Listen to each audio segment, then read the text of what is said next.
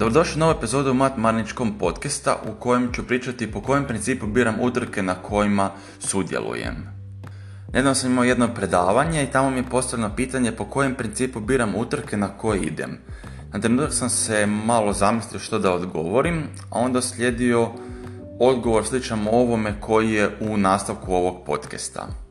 Da bi zapravo mogao točno odgovoriti na ovo pitanje, moram se prvo vratiti na početak kada sam tek počeo s trčanjem. Ima tome sada već jedna, mislim, 7 ili 8 godina.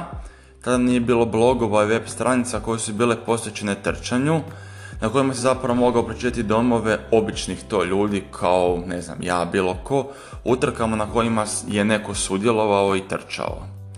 Tada je odlazak na utrke zapravo više manje bio sveden na to da idem na sve utrke za koje sam si mogao priuštiti startninu i koje su se nalazile blizu grada gdje živim, ne udaljene više od 3 sata vožnje autom.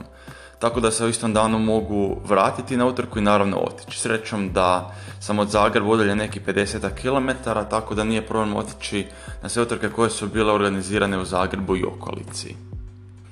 Stoga, znači, većina utrka koje sam sudjelovao tada u Zagrebu su uvijek bile korektno organizirane, nekima sam sudjelovao i po više puta, a glavni razlog e, zbog kojih sam se vraćao na te utrke je dobra priča.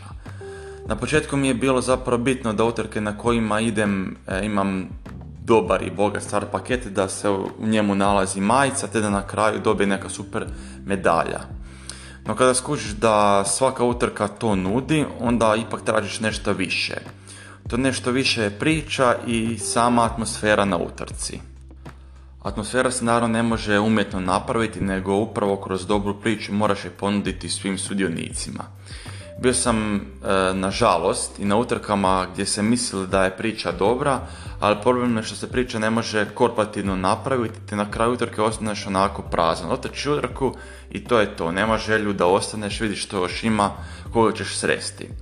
Zapravo teško mi to i objasniti, ali ako ostavim da je tako bilo na utrci, u pravilu više ne na tu utrku, te rado izbjegnem neke druge utrke koje su organizirane od strane istog organizatora. Ništa osobno, ali ako nema kemije, nema ni razloga zašto da dođem.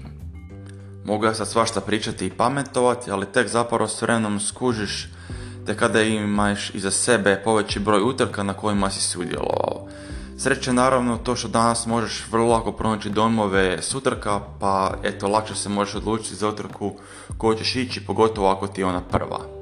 Mjesto održavanja utrke je također bitno. Na mjesto ne mislim kao grad gdje se održava, nego ruta kojom se trči. To je isto nešto što naučiš na teži način. Bitno je kako ide ruta, pogotovo ako trčiš dugačke dionice.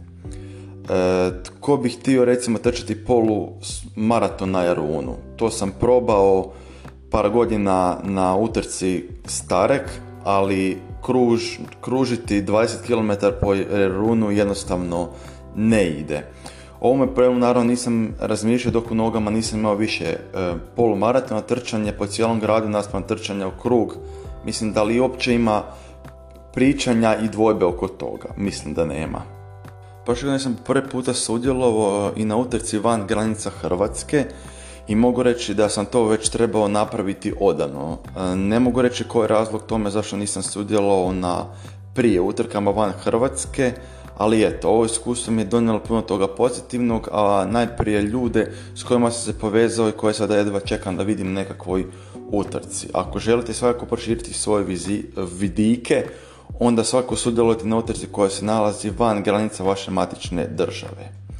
Čini mi se da sam se ipak malo pogubio i zakomplicirao e, svoju filozofiju, ali suma sumarum svega bi bio da se prvo dobro informirate o željenoj utrci, drugo ako je moguće pročitati dojmove e, s prijašnjih edicija ove utrke, treće da proučite rutu kojom se trči, da nije po mogućnosti kružna, i četvrto, svakako da ne idete sami na utrke. Ovaj zadnji savjet pod brojem 4 sam ostavio za kraj. E, nije lako naći nekoga s kime ćete ići na utrke, ali znajte da je puno lakše kada imate još nekoga s kime možete podijeliti sreću ili nesreću, jer u dvoje ili više je ipak puno lakše nego biti sam.